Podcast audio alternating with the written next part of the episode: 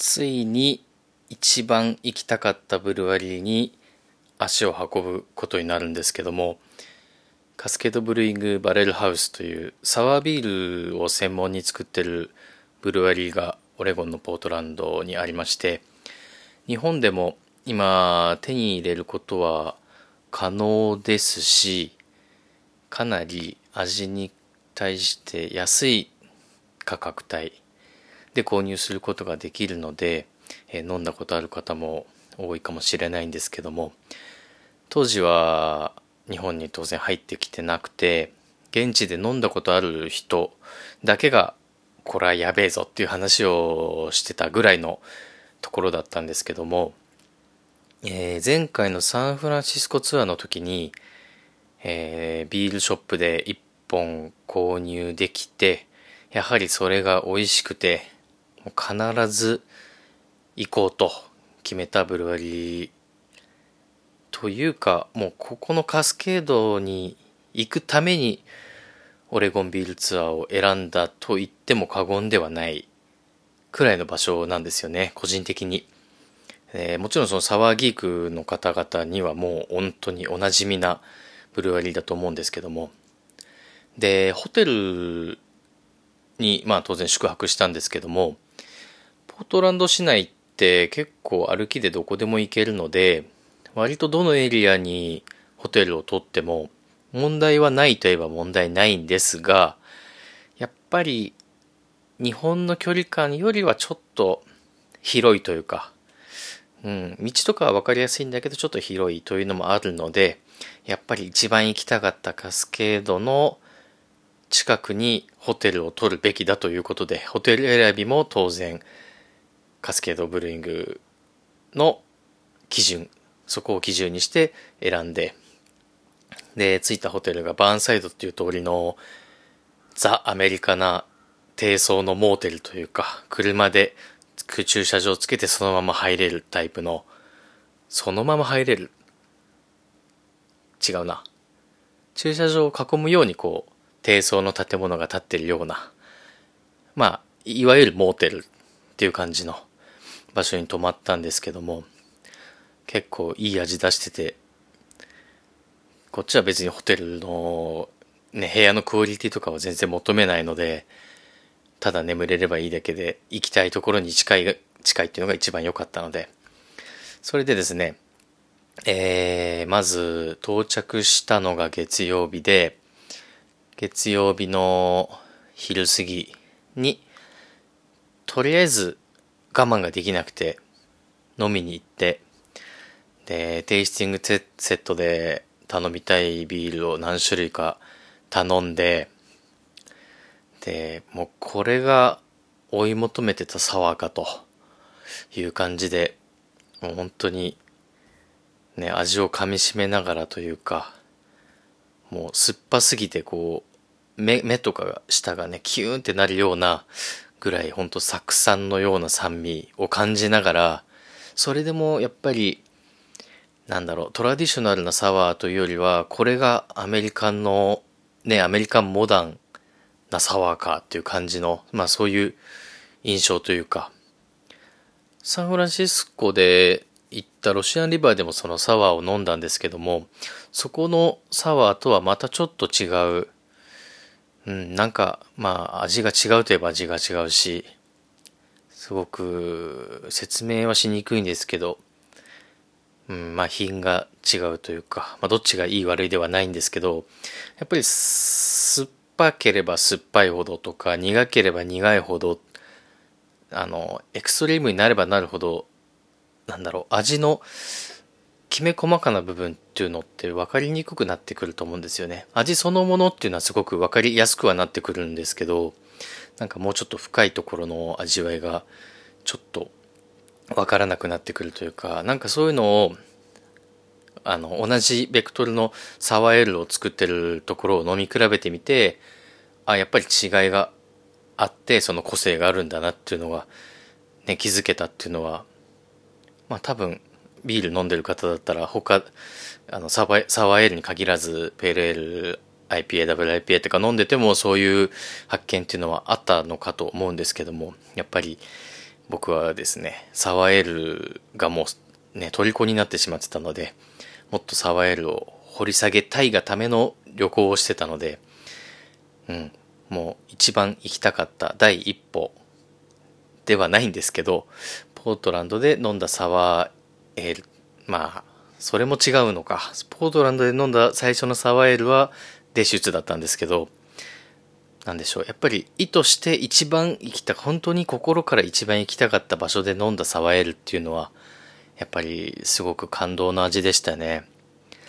でその中でもどれも美味しいんですけど、やっぱり自分の好みでこれがいいあれがいいっていうのがやっぱりあって、で中でも個人的に好きなのがアプリコットっていうアプリコットサワー、まあその名の通りアプリコットを使ったサワーエールなんですけど、その果物のなんでしょうね、表現力というかジューシーさというかがやっぱりものすごいというか、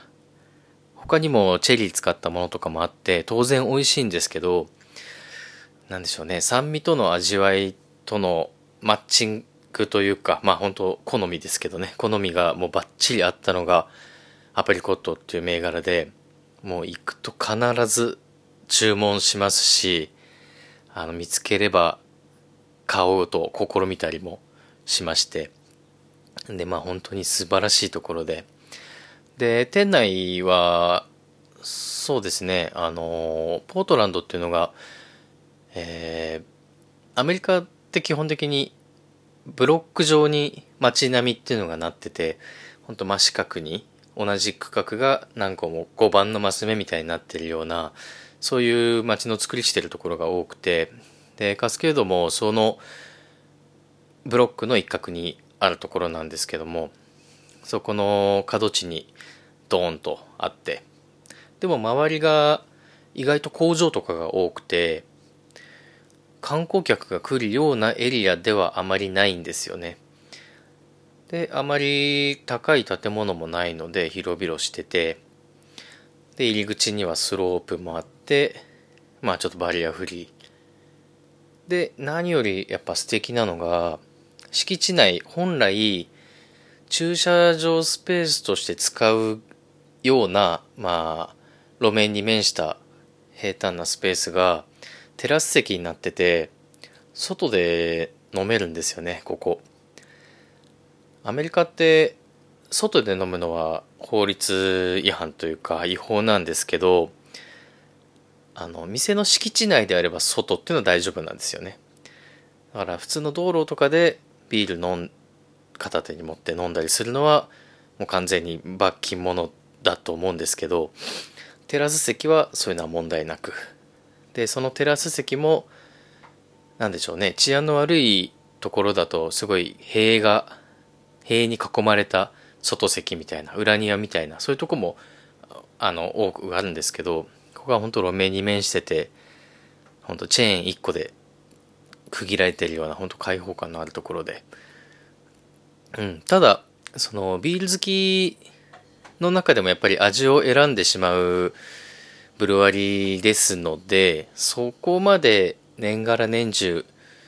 混んでたような印象はないんですよね。今はわからないですけどね。うん。ただここの、カスケードブルーイングは毎週火曜日にタップイットチューズデーっていうすごい面白いイベントをやってまして、すべてのビールが、木樽熟成の、サワーエール、まあ、ほぼ 90% 以上のビールがそういう木樽のサワーエールなんですけども、毎週1回その木樽の回選式というか、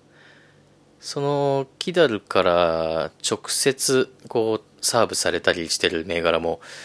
2,3 種類あって、その他はケグからサーブされてるんですけど、その木樽から直接サーブするための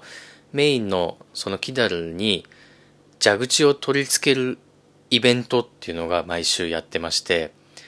そこの蛇口を取り付けられる資格のある人っていうのは完全予約制で、これがまた人気でですね、もう初めて行ってから10年近く経っちゃいますけど、もう7、8年前でも半年以上予約埋まってるとか、まあそういうレベルのところですよね。本当に全米からサワーエール好きがこう来るので、ね、しかも毎週そんなでかい樽のビールを開けて大丈夫なのかなとは思いますけど、まあ、そういうイベントをやってまして、でそのイベントを見たいがために火曜日に行けるように日にちを調整したっていうのも当然あって、で、最初に飲み行ったのが月曜だったんですけど、火曜日の夜にまた舞い戻ってきまして、着々と開船式の準備が始められてて、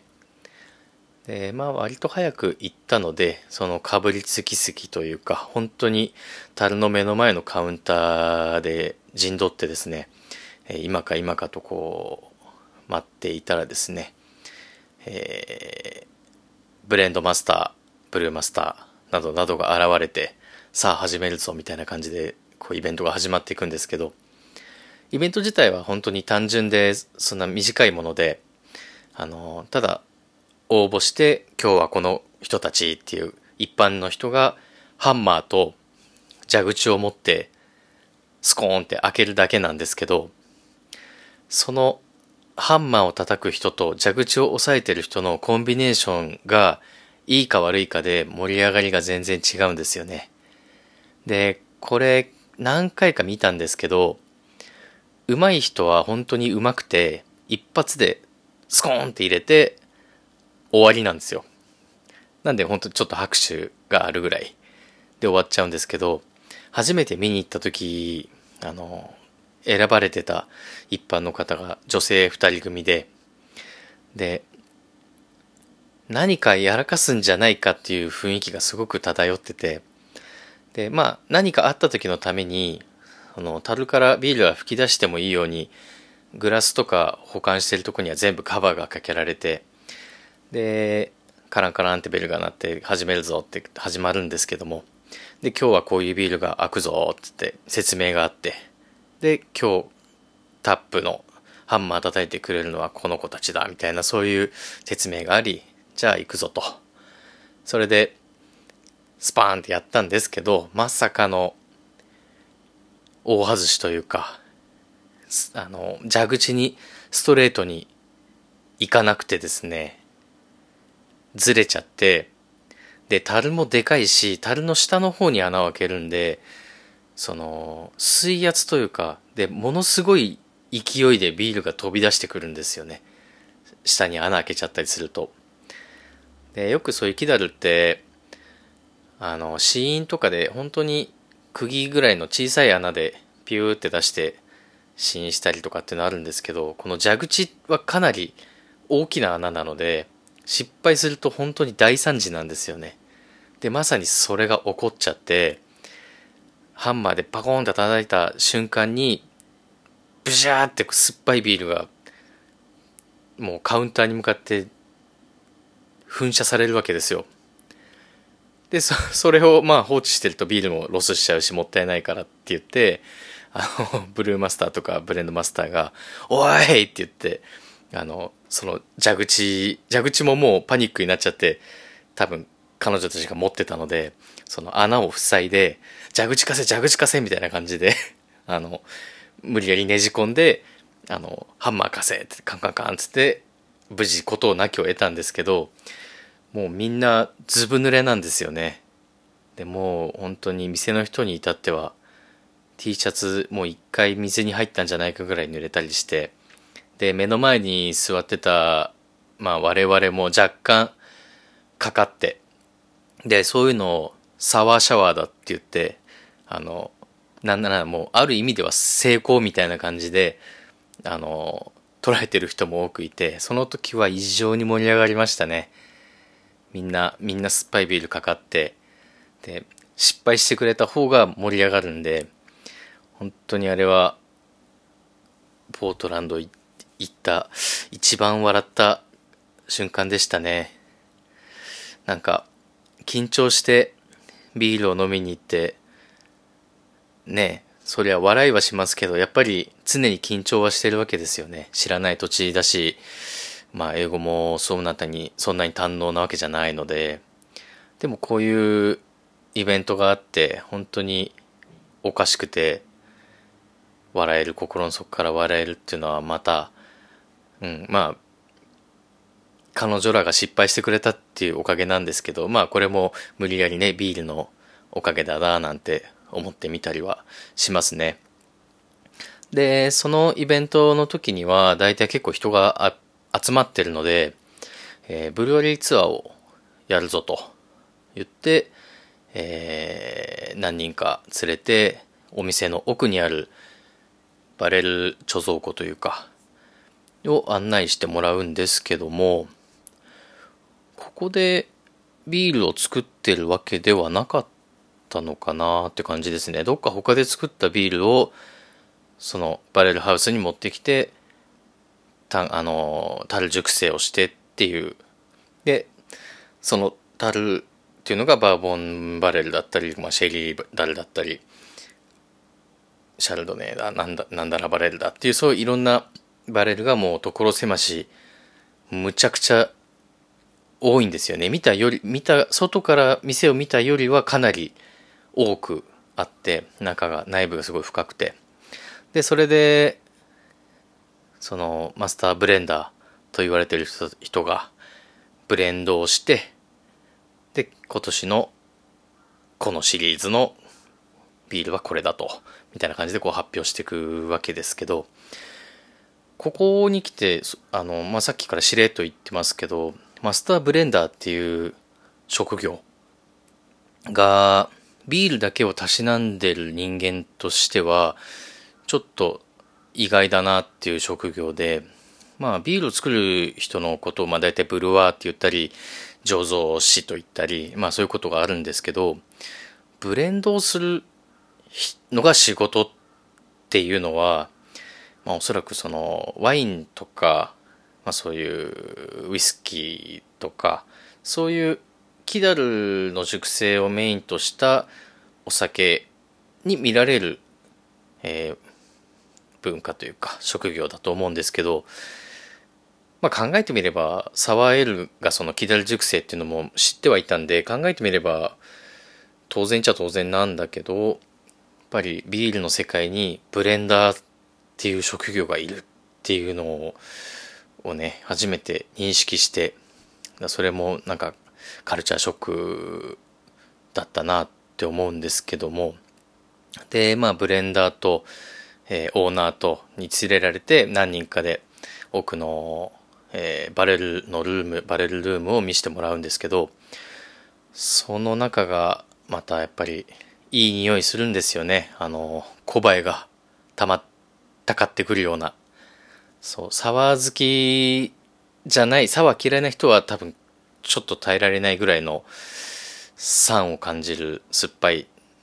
匂いなんですけど、本当にサワーエール好きにはもうたまらない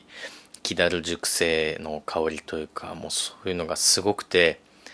でそこから今寝かしているのがこれがこういう樽でつけたこういうビールでっていうのをちょっとずつ飲ませてくれたりして、でそれを自分でちょっとブレンドしてみたりしていろいろ案内をしてもらい、でまあ英語で淡々とまあツアーは進んでいくので全ては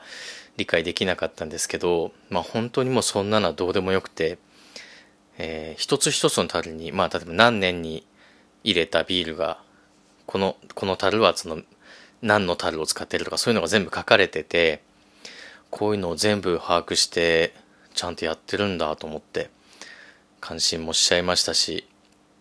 ですごく、まあ、日本からわざわざ一人でここに来るために来たみたいなことを多分言ったと思うんで、すごくよくしてもらって、で、まあ、そのオフィシャルのブルーツアーとはまた別で、まあ、ちょっと裏の冷蔵庫来てちょっとこれ見てけよとか、そういうこともすごく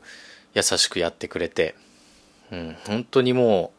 うブルワリーの人って本当にむちゃくちゃいい人ばっかだなっていうのは痛感しましたね。本当にその時間がキツキツの状態で回るブルワリーツアーで、そこでよくしてもらった人たちっていうのも当然思い出深いというか、いい思い出なんですけども、やっぱり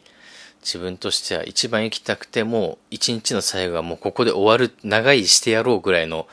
感じで行ったところで、そこでいろんな説明をしてもらって、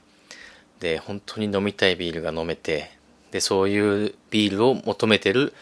人たちの顔を見ながら同じビールを飲んだりして、でも